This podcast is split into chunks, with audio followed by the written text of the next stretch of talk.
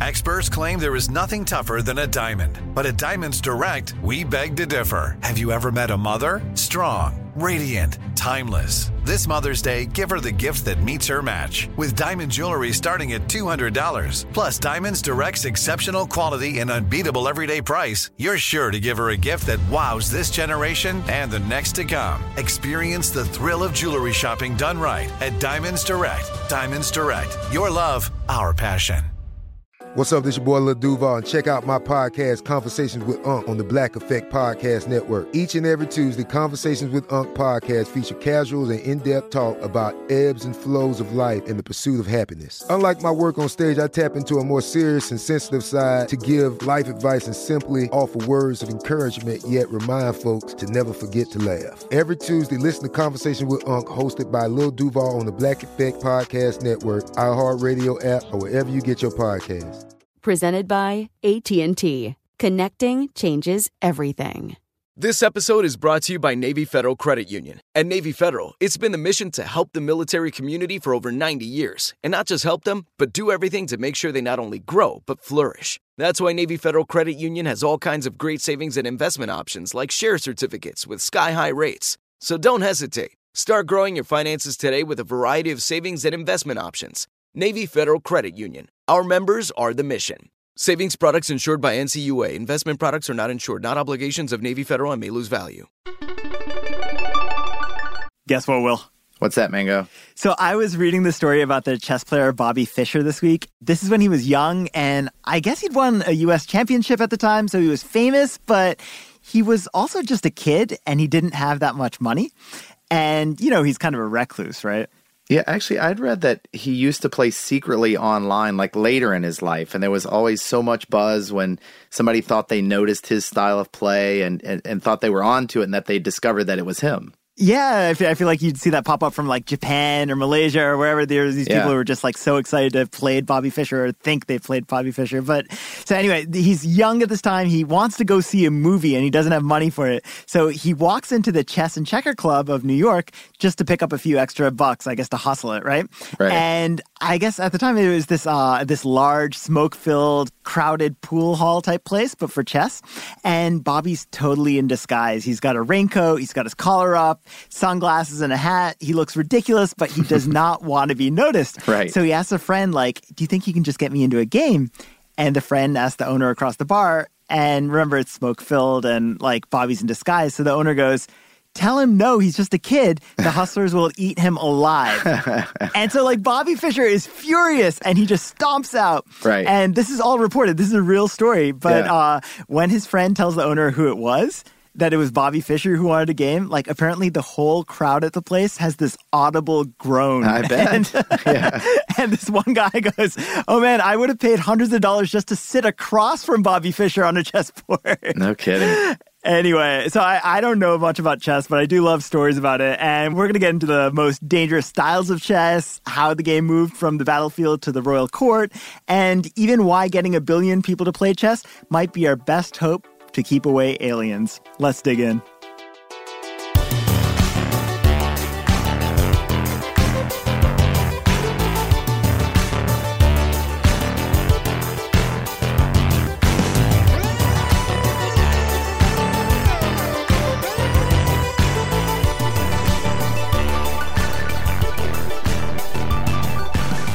Hey there, podcast listeners. Welcome to Part Time Genius. I'm Will Pearson, and as always, I'm joined by my good friend Mangesh Hattikudur. And on the other side of the soundproof glass, writing down a list of chess openings he's trying to master. C- actually, can you read what he's got on the whiteboard over there, Mango?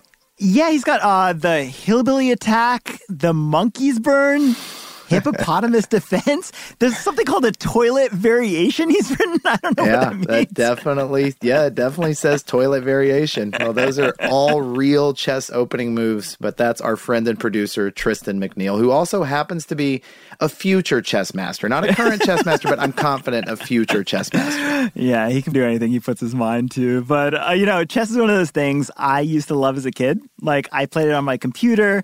We used to play it with relatives, but I never got good at it. Like, I'm probably as good as I was in second grade, but I do love like movies and books that involve it. I, I, I, read this great book last year. It's really slim. It's called The Chess Game, and it's by the same author that wrote The Hotel Budapest. Mm-hmm. And you know, I don't understand any of the chess strategy, but I, I was totally enamored with how the main character plays these games of chess in his head. Yeah, I mean, like that's a, a real skill. I, I had heard about these two Silicon Valley guys who met for the first time. I want to say it was Peter Thiel and and somebody equally famous. And anyway, the first time they met, they sat down at a restaurant, and one of them said, "I heard you like chess," and then called out an opening play. And they actually played a full game on an imaginary board in their heads, like just these two chess savants. that would be the weirdest conversation to like wait a table on, right? Yeah. Like just hearing people call out letters and numbers. But uh, you know what's crazy to me is you know one of our friends' dads was a chess champ in Ecuador, and there are these photos of him playing like uh, twelve matches at a time, just moving from board to board to board and making moves super quick. Mm-hmm. And and then there's like blindfold chess, which is kind of like what you're talking about. But you know what's weird is that a lot of people used to think that playing chess while blindfolded can actually lead to brain damage. Brain damage? So so why do they think that? Apparently, it's just so exhausting to keep track of all those pieces while also planning out your next moves. And in, fact, the Soviet Union completely banned blindfold chess in 1930 because of that perceived danger. And, and actually, one Russian player died during his attempt to break the world record for number of opponents played while blindfolded. Wait, you're saying people combine those things? Like they blindfold themselves, then play multiple games simultaneously? Like do, do people still do this?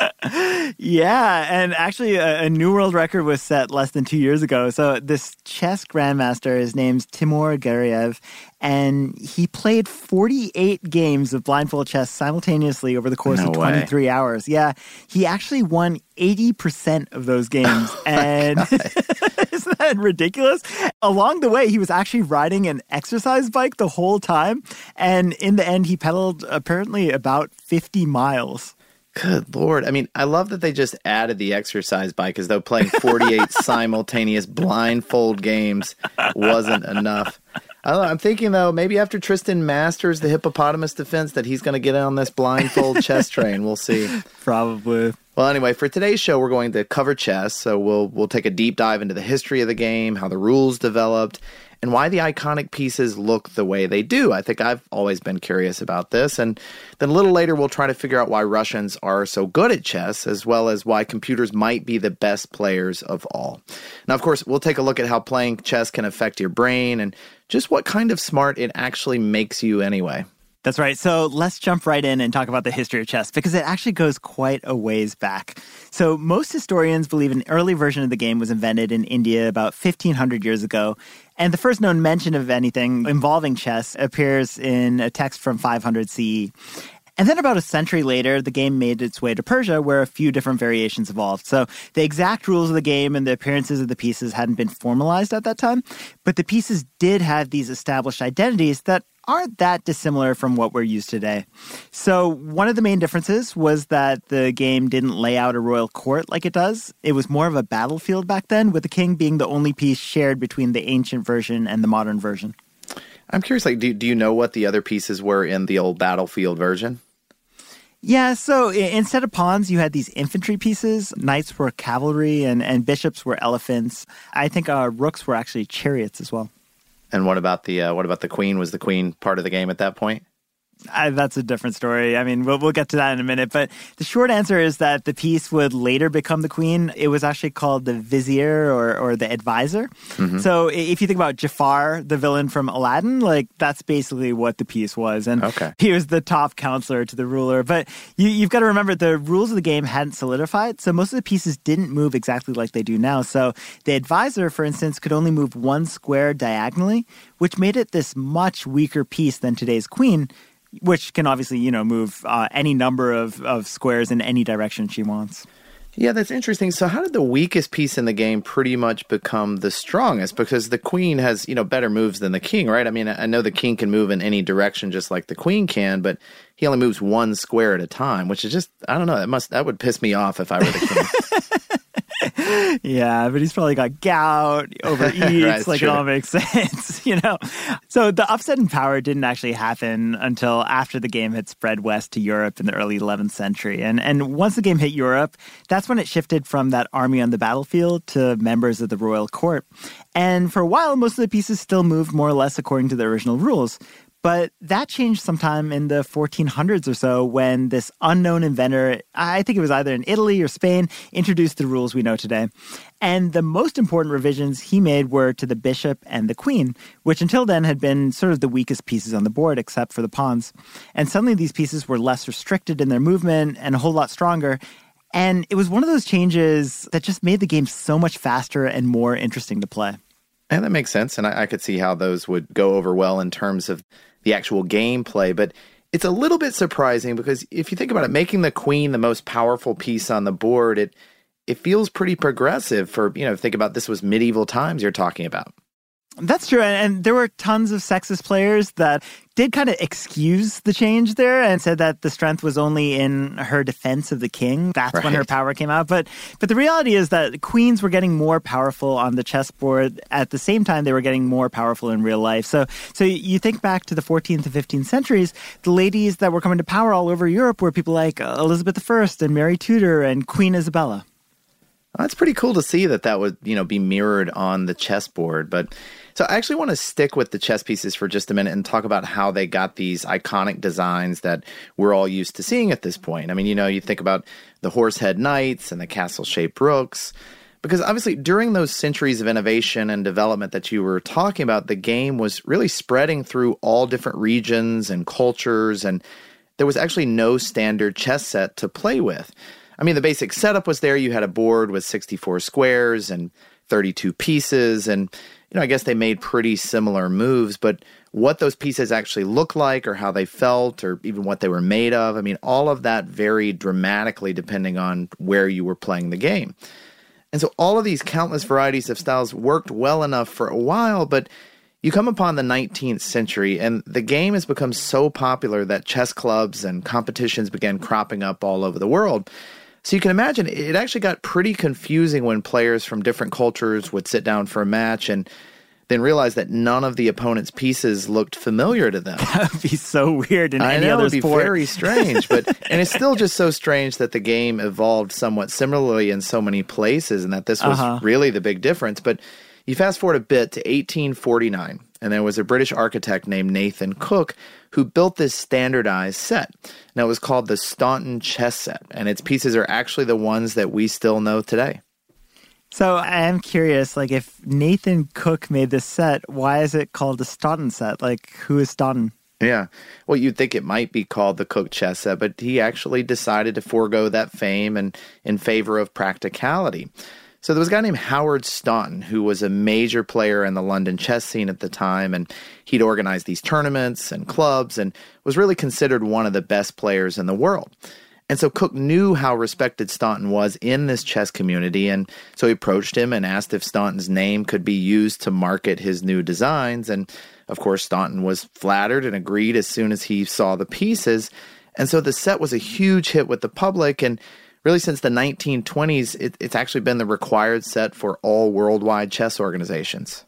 Huh? I, I didn't realize that. So what was so revolutionary about the Staunton set? Like I, I I get that it became the standard, but why is that exactly?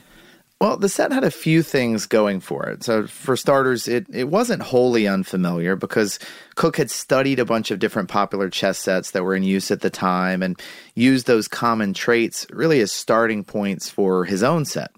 And then from there, he would look to inspiration in the architecture of Victorian London, which was the city around him at the time, and also for some reason from the ruins of ancient Greece and Rome. And so, take the knight, for example. The knight in the Staunton set is a great example of that influence. Like, it's the only piece in the set that isn't an abstract representation of something, and instead it looks like a pretty realistic horse head. Hmm. And that's because it's pretty clearly inspired by a sculpture on the east pediment of the Parthenon. So that carving depicts horses pulling the chariot of the moon goddess of Greek mythology. And so that's supposedly what the Staunton Knight is based on, like this horse that drew the moon across the sky each night. Which is such a weird mishmash of things, right? Yeah. Like Victorian London, you've got like Greece and uh, Rome, because that's where the culture is. Like, so what else was Cook doing? All right, well, I actually found this breakdown in the Smithsonian of the Staunton set, and here are a few of the key features according to the article. It says, um, while some variation is tolerated, there are several key distinguishing characteristics that define a set as a Staunton. The king is topped with a cross, and as the tallest piece, it serves as a metric for the height of the other ones. The queen is topped by a crown and a ball. The bishop has a split top, and the rook is a squat castle turret. And so, with all of this, Cook really established this clear and simple language with the forms that he was choosing, which not only made them easy to recognize, but pretty cheap to produce as well. And so, I'm betting that all of that together is probably why the Staunton set is still, you know, really the global standard today. All right. Well, I know we want to jump ahead in the timeline and, and talk a little bit about the rise of chess in Russia. But before we do that, I do want to run quickly through a little of its history in the U.S. And as you might imagine, the game made its way stateside thanks to European colonists. But despite the fact that Ben Franklin was a huge chess fan, the game really didn't catch on until the mid 19th century. And what turned the tide was that this American chess player, his name was Paul Morphy, he managed to beat all of Europe's chess champions in this international tournament. It was the first time this had ever happened. So people's patriotism just kind of kicked in at that point, and it did its thing. And from then on, chess became super popular in the US. Of course, not everyone was happy to see the game take off. And why is that? I mean, I, I, read this hilarious old article from this 1859 edition of Scientific American. And the author basically treats chess like this sinister, corrupting influence, almost like it's the Fortnite of its time. And uh, so, this is how the author describes this very real danger of chess. A pernicious excitement to learn and play chess has spread all over the country, and numerous clubs for practicing this game have been formed in cities and villages. Why should we regret this? It may be asked. We answer chess is a mere amusement of a very inferior character, which robs the mind of valuable time and might be devoted to nobler requirements, while it affords no benefits whatever to the body. a game of chess does not add a single new fact to the mind, it does not excite a single beautiful thought, nor does it serve a single purpose for polishing and improving the nobler faculties. Wow. You know, those were really mm. the good old days when the greatest threat facing the youth of America was the pressure to join a chess club when you think about it. All right. Well, now that we've heard from the critics, let's talk a little bit about some of the game's biggest proponents, which of course are the Russians. So, but before we get to them, let's take a quick break.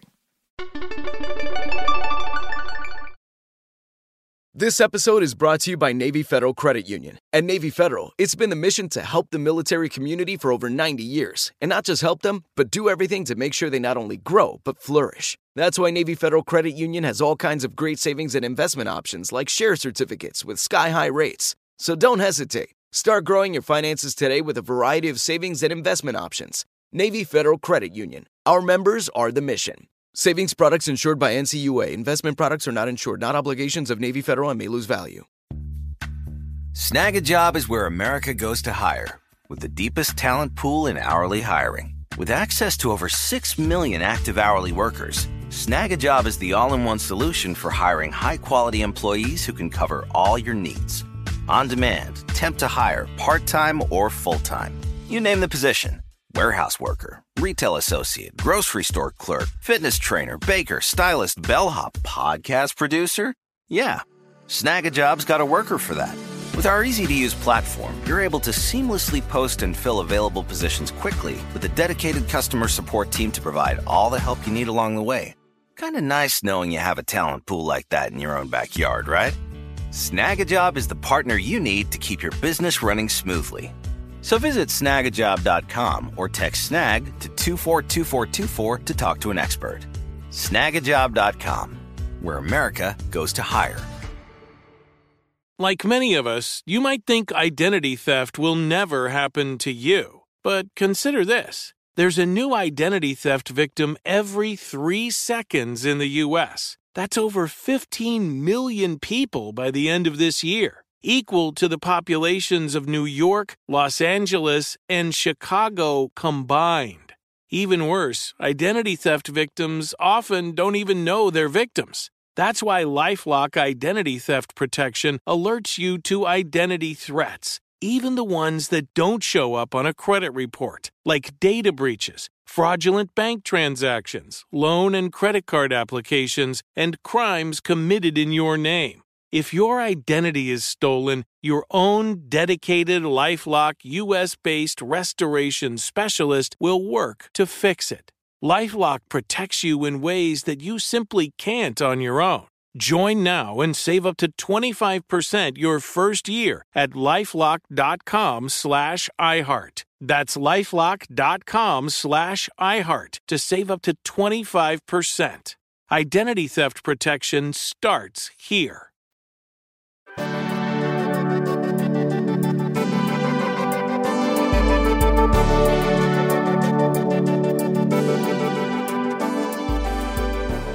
You're listening to Part Time Genius, and we're talking about the enduring appeal of one of the world's oldest games, chess.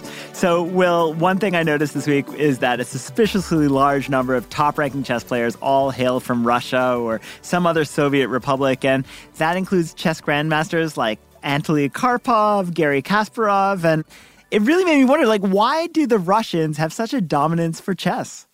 Well, it's interesting. And so I, uh, of course, was digging into this in our research for this week. But chess first spread to Russia along the Persian and Indian trade routes. And that was way back in the 7th century or so. And it was popular from the start, but it didn't really become a national pastime until much later. I mean, we're talking like the 19th century or so. Now, this was during the Russian Revolution when Lenin and the Bolsheviks took power. And Lenin was a big player. I mean, he really loved the game, and Stalin would be after him. But the real mastermind behind the country's chess movement was Lenin's commander of the Soviet army, this guy named Nikola Krylenko. Now, he opened these dedicated chess schools, he organized competitions, and really paved the way for these first state sponsored chess tournaments. And this was back in 1921. So you fast forward a decade, and you've got roughly half a million amateur players that have signed up for these state chess programs. It's pretty remarkable how quickly it grew. Yeah, so it sounds like there was this big push from the state, and that's what sort of kickstarted Russia's love affair with chess. But why were all those Soviet leaders and thinkers so into chess in the first place? Like, was it just because it's a strategic game and, and they were kind of seen as great schemers? You know, I'm guessing the strategy involved was a big part of the appeal for them, so that that's probably true. But I also read this article in Slate that suggested there might have been a little bit more to it. So I just will read a little bit of this. The author of the piece was Chris Beam, and he was describing the appeal of chess. So he writes The Soviets saw chess as embodying their revolutionary ideals. It was a game of skill, and the USSR prided itself on intellectual talents. It was also cheap, which meant anyone could play it. And its back and forth dynamic reflected that dialectical concept of history espoused by Marxism. You know, never mind the irony of playing with imperialist symbols like kings and queens. That is funny. You know, I, I hadn't thought about that, but I know chess is hugely popular in Russia, even if it no longer has state money behind it. And there's actually this one famous chess supporter in particular who I want to talk about, not only because he's done a lot to keep the game relevant for Russian citizens, but also because he's just a super weird guy. His name is Kirsan uh, Ilyumzhinov, which I know I'm mispronouncing, but he was president of the World Chess Federation from 1995 all the way up until just last year. And that's when he was finally ousted in favor of a new president. It's a pretty impressive run, though. So what, what makes him such a weird guy? So th- there are actually a bunch of things, but honestly, they all kind of hinge on one in particular, which is that Kirsan claims that he was abducted by aliens. Oh, dear. And I'm just going to let him explain what happened. And this is what he said in an interview about a decade after the abduction. It happened on September 17, 1997. I was taken from my apartment in Moscow and taken to the spaceship, and we went to some star. And after that, I asked, please bring me back because the next day I should be back and go to the Ukraine. They said, no problem, Kirsan, you have time. Oh, no, no problem. That's, yeah, I guess he got nabbed by some considerate aliens. I mean, not every abductee is so lucky as that. Yeah, usually there's more probings. yeah. these weren't just any aliens. They were uh, the sophisticates that invented chess, apparently. That's true. You know, I didn't realize that this was even a theory. So, do people really think chess was created by aliens? Well, at least one guy does, because in that same interview, Kirsan went on to say, I am not a crazy man. My theory is that chess comes from space. Why? Because the same rules 64 squares, black and white, and the same rules in Japan, in China, in Qatar, in Mongolia, in Africa. The rules are the same. Why? I think maybe it is from space. Oh. I mean, I don't want to challenge somebody that was in power for that long, but I have to say his evidence feels a little bit thin to me. I mean, uh-huh. we just tracked the spread of chess across different continents, so I feel like jumping straight to the aliens theory feels a little off to me for some reason. So Kirsan did leave the door open for at least one other possibility, and in this interview with Observer, he admitted that there were actually two options, and this is how he put it. Each year, archaeologists find evidence of chess in America, India, Japan, or China played under the same rules from a time without planes or the internet. Look, the chessboard has 64 squares, and our cells are made of 64 pieces. All this shows that chess comes either from God or from UFOs. So to Kirsan, you know, it's yeah, it's basically a toss-up. Like the only thing we know for certain is that chess wasn't invented by humans. It's such a strange story. I mean, why even tell people about this? I mean, the aliens just kind of took him on this joyride through the solar system and then dropped him off in time for a meeting. I mean, it seems pretty uneventful for what it could have been. Yeah, but you've got to remember he remained president of the Chess Federation for another 20 years after the incident. So I guess the story really didn't bother people. And as for the trip being uneventful, there was at least one part that had some real and lasting consequences. Oh yeah, what what what's that? At some point during the journey, the alien suggested to Kirsan that it would be a really good idea for him to build this extravagant city dedicated to all things chess. And so he went home and did that. Wait, he built an actual chess city? Yeah, so at the time, Kirsan had this second job. He was president of the Republic of Kalmykia, which I guess is a subject of the Russian Federation. And using his clout as the leader, Kirsan was able to build his chess city on the east side of this Buddhist town called Elista and he went all out, right? Like the city has a chess museum, this uh, huge open air chessboard. It's got a swimming pool, enough chess sets to host year round tournaments.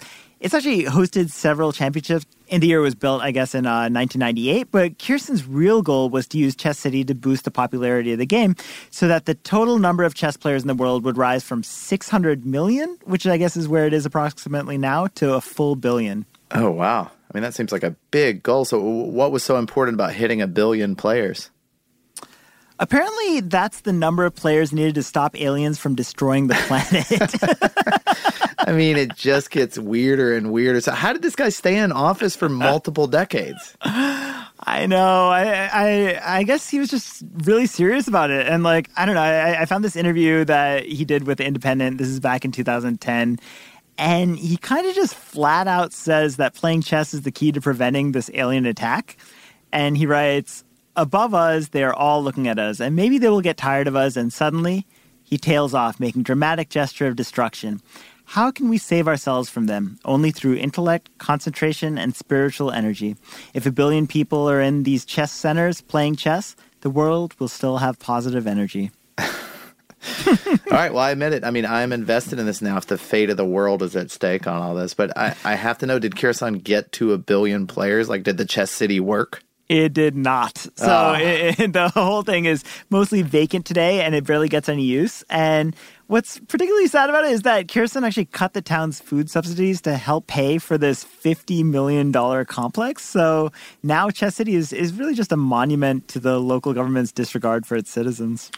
Yeah, well, that's a kind of a bummer. But, you know, I, I, don't want to dwell on all these neglectful politicians or even the alien invasions, as weird as that story was. I, I feel like we should talk about a few chess stories that are a little more upbeat. What do you think? I'm for it, but first, a quick break.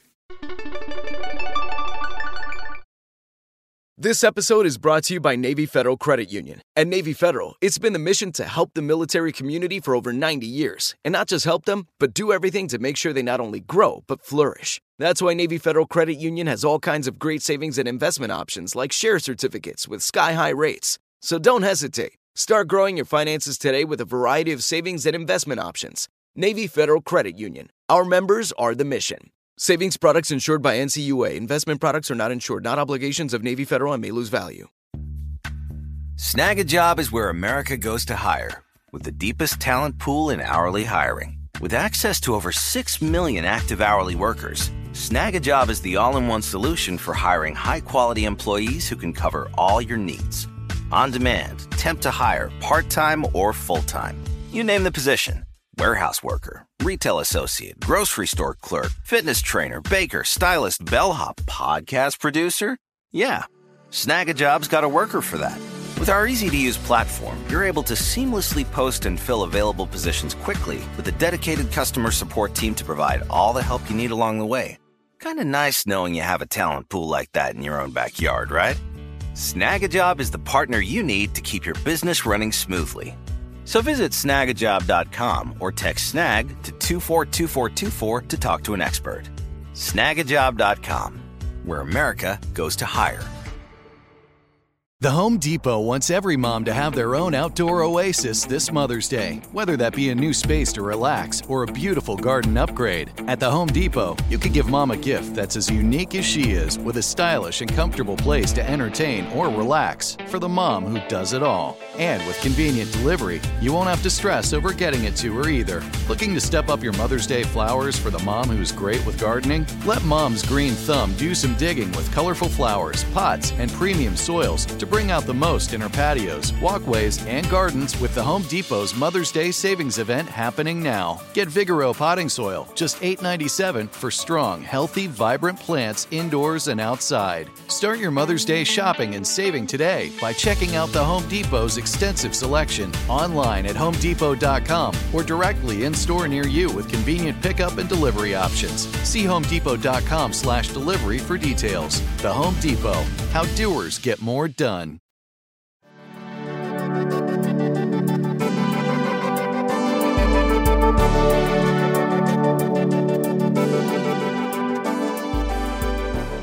Okay, well, so chess may not be our best hope for stemming off this alien invasion, but the game still has a whole lot going for it. Like, plenty of studies have shown that playing chess can improve your focus, it can help you hone your decision making skills, and of course, it's a great way to strengthen your memory, especially if you play it blindfolded. But before we get to the mental benefits, let's talk about some of the more surprising things we found out about the game and, and maybe we'd never noticed before. You know, one thing that stood out to me is how resilient the game is. Like, it stands up to scrutiny more than just about any other game out there. You know, people over the years have tried to, I guess, like solve chess for, for decades and decades, but the game always seems to elude them. I mean, there's always another move you never considered, a new way to win or even lose at chess. And remember, that's true even after we built computers specifically designed to decode the game and really select the best possible move for millions and millions of different scenarios. Isn't that exactly what it means to solve chess? Like, uh, if we're able to compute every possible sequence of moves and counter moves and all these different forms a match can take, then isn't the game effectively solved? Well, I mean, that's actually the thing because even if you had the most powerful computer in the world, it still wouldn't be able to calculate all the unique games that could be played. And this just seems unimaginable. But the possibilities just scale up way too quickly. So, for example, after both players have moved one time in a game of chess, there are 400 possible board setups. But after the second of the turns, the number of possible games shoots up to just under 200,000. Now, after three moves, there are 121 million possible outcomes, and wow. so on and so on, until you get to the current best estimate for the total possible number of chess games which is a staggering 10 to the 120th power. So, to put that number in perspective just a little bit, there was a great breakdown that I found from Popular Science, and here's what it says There are only 10 to the 15th total hairs on all the human heads in the world, 10 to the 23rd grains of sand on Earth, and about 10 to the 81st atoms in the universe.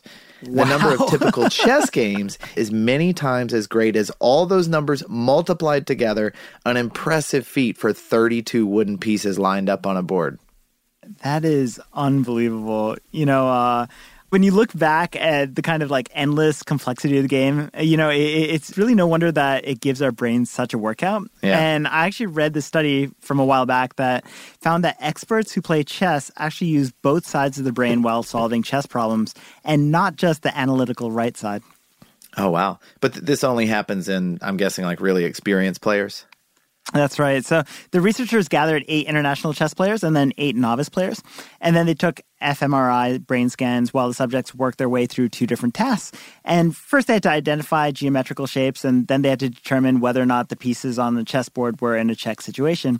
And the results from these tests were really unexpected because they showed that while the novice players had only used the left side of the brain to process this task, the expert players had used both sides of the brain. So this is what the lead researcher explained. Quote, once the usual brain structures were engaged, the experts utilized additional complementary structures in the other half to execute processes in parallel. Wow. So, did this dual processing improve the experts' performance at all?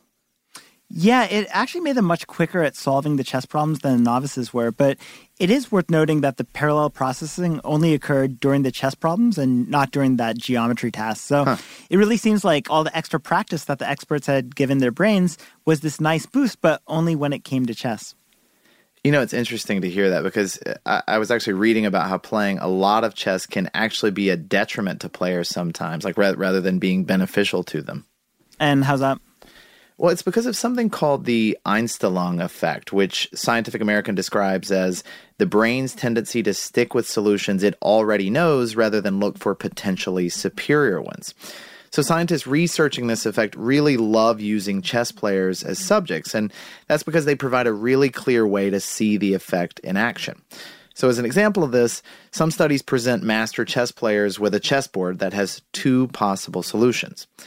You've got this well known maneuver that can win the game in five moves, and a less common but actually much faster three step solution.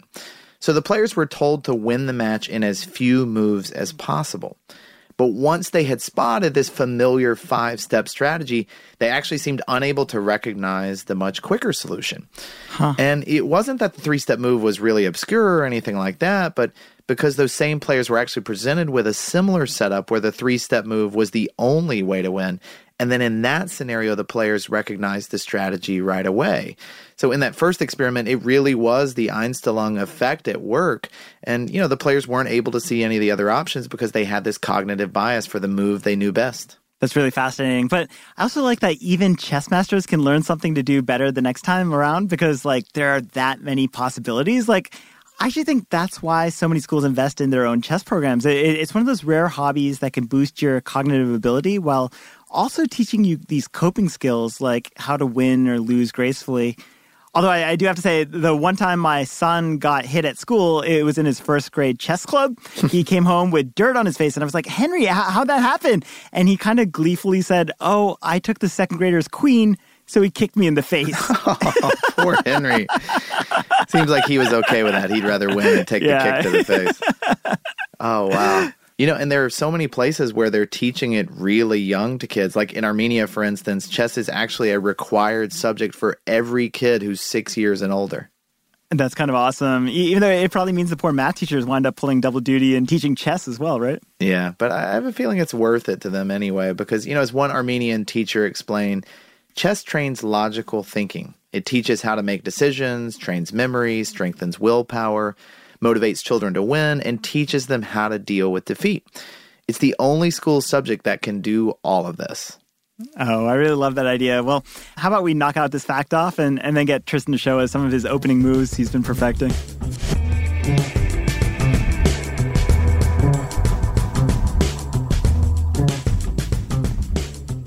So, for a while now, we've known that elite athletes tend to live longer than the rest of us, and that's really not that big of a surprise. But research now shows that elite chess players also have a survival advantage over the general population. A team of Australian researchers looked at players from 28 countries, and specifically over 1,000 players who reached international chess grandmaster status over a period of nearly 70 years. And then they compared the survival data of those people to 15,000 Olympic medalists. And not only did they find that both groups had significant survival advantages over the general population, but that the difference between the two was not even statistically significant. Oh, wow. That's pretty interesting. All right. Well, years ago, I remember reading about how, you know, before the age of the internet, people used to play chess by mail or what's called correspondence chess. Mm-hmm. So you'd make a move, put that move in the mail, and then your opponent would do the same and you'd go back and forth. And games could take years to play. And actually, this kind of sounds fun to be able to do this with a friend who lives, you know, across the country or whatever. But What's surprising is that even today, the U.S. Chess Federation estimates they have about 3,000 members still playing correspondence chess, though now, huh. of course, some play by email. And there are even tournaments for correspondence chess with rules like each player is given 30 days of reflection time over 10 moves, you know, to really speed things up, I guess. so I was reading recently about how chess became popular among captured or wounded soldiers during World War II. And, you know, the rules of war are so interesting to me sometimes. You, you, remember learning about the Geneva Conventions, which are often thought of today as sort of the way war crimes are defined. But in 1929, the Third Convention set out how prisoners of war would be treated. So, in addition to how prisoners would be treated physically, it also had sections on recreation and stated that the captors should encourage the intellectual diversions and sports organized by prisoners of war which makes it not that surprising that a quiet game that could take hours or days to play and, and was understood around the world could take off in a time like this.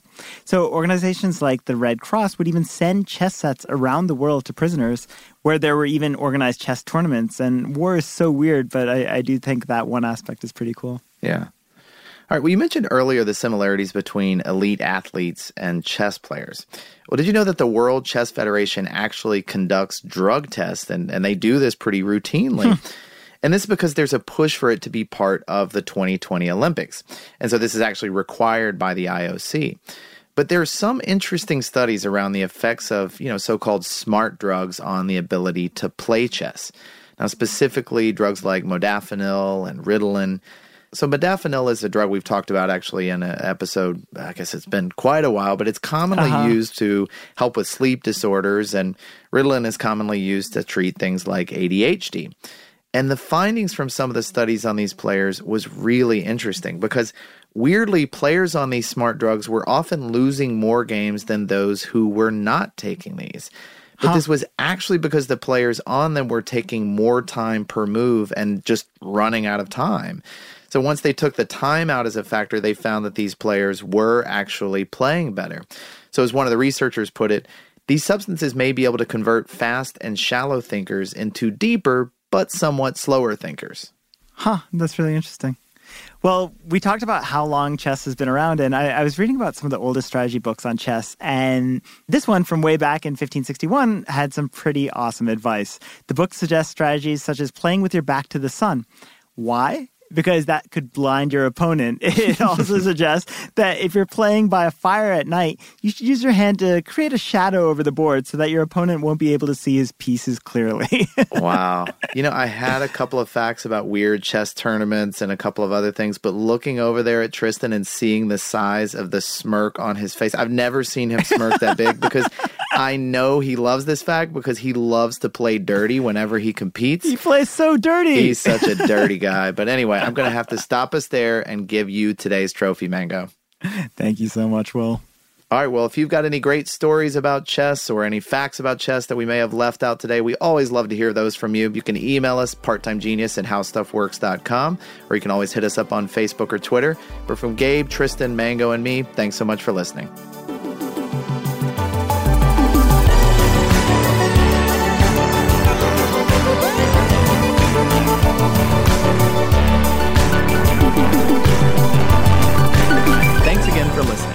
Part-Time Genius is a production of How Stuff Works and wouldn't be possible without several brilliant people who do the important things we couldn't even begin to understand. Tristan McNeil does the editing thing. Noel Brown made the theme song and does the mixy mixy sound thing. Jerry Rowland does the exec producer thing.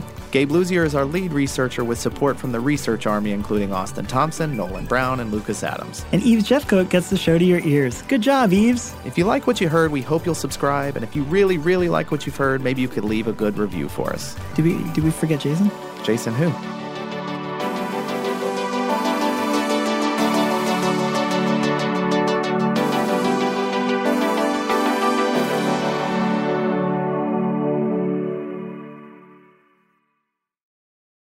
Whether you're a savvy spender maximizing your savings with cashback rewards, a thrifty rate watcher seeking the lowest interest, or a travel enthusiast looking for extraordinary perks, Kemba Financial Credit Union has a visa to complement your lifestyle and unique needs. Apply today at Kemba.org to unlock a limited time 2% cashback on purchases and pay 0% interest on balance transfers for an entire year with a new visa from Kemba. You deserve a card that works for you. Restrictions apply. Offer ends June 30th, 2024. This is Malcolm Gladwell from Revisionist History. eBay Motors is here for the ride. With some elbow grease, fresh installs, and a whole lot of love, you transformed 100,000 miles and a body full of rust into a drive that's all your own. Brake kits, LED headlights, whatever you need, eBay Motors has it. And with eBay Guaranteed Fit, it's guaranteed to fit your ride the first time, every time, or your money back. Plus, at these prices, you're burning rubber, not cash. Keep your ride or die alive at ebaymotors.com. Eligible items only, exclusions apply. Live Nation presents Concert Week. Now through May 14th, get $25 tickets to over 5,000 shows. That's up to 75% off a summer full of your favorite artists like 21 Savage, Alanis Morissette, Cage the Elephant, Celeste Barber, Dierks Bentley, Fade, Hootie and the Blowfish, Janet Jackson, Kidz Bop Kids, Meghan Trainor, Peso Pluma, Sarah McLachlan. Get tickets to more than 5,000 summer shows for just $25. On sale now through May 14th. Visit LiveNation.com slash Concert to learn more and plan your summer with Sean Paul, Sum 41, 30 Seconds to Mars, oh, and Two Door Cinema Club.